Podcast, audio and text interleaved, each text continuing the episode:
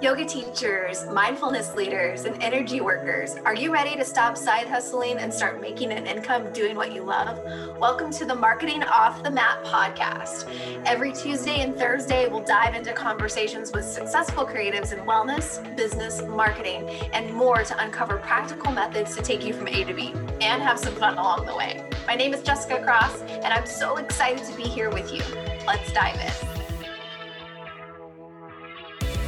Guys, welcome back. It's Jessica, and this is Marketing Off the Mat. Well, we found ourselves in the month of love. It's February, and we've actually been been seeing, if you're anything like me, you've been seeing Valentine's Day stuff in stores since Christmas. but hey, it's finally here, and this is the month that we celebrate love. And I would challenge you to think that maybe we don't have to celebrate love when we're when we're told to or supposed to, quote unquote.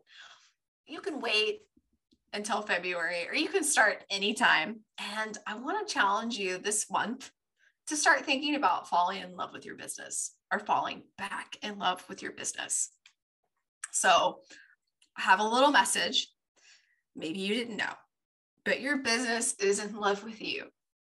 I know, I know it sounds cheesy, but it's so true. So, your business picked you. I know that sounds maybe a little bit esoteric and you're like, wait, what? Like I started this business. This is just like the brainchild came directly from me. Like I am, I am everything that this business is.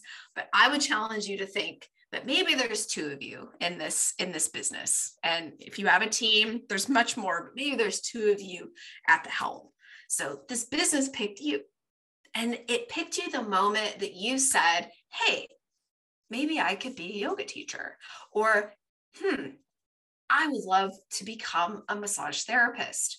Or maybe I can be the one who's offering the tarot readings. Your business picked you in that very moment. Isn't that kind of crazy to think? So, when we're making these business decisions, it's so easy to really fall back into the analytics, the numbers, the financials, the offers that we're putting out, how many Instagram posts that we have to do this week.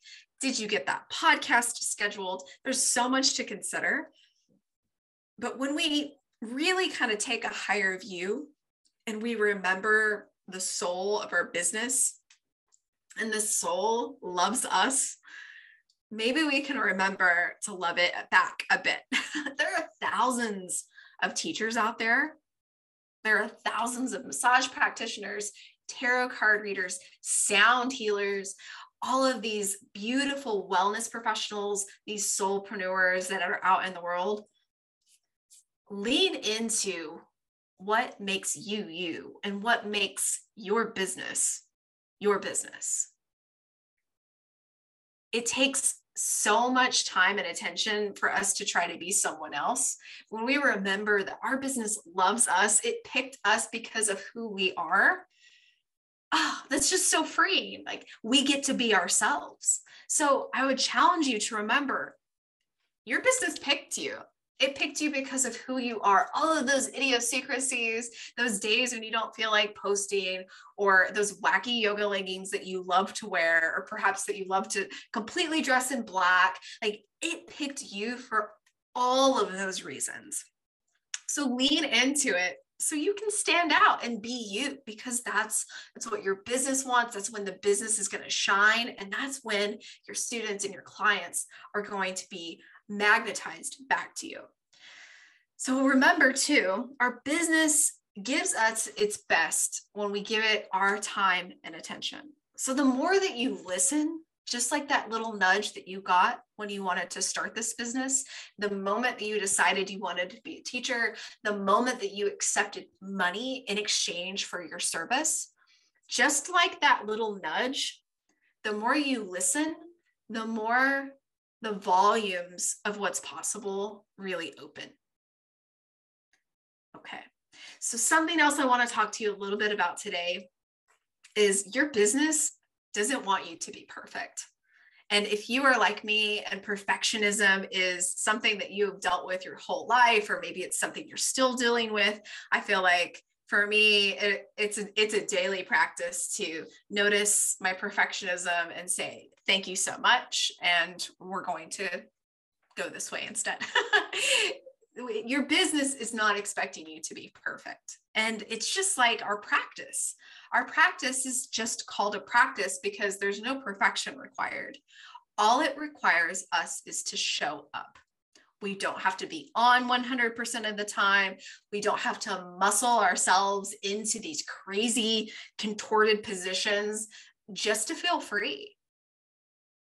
So, how does that apply to our business? Can we allow ourselves to just simply show up and allow the magic to happen? Okay. So I wanted to share that with you today in the spirit of February, in the spirit of love.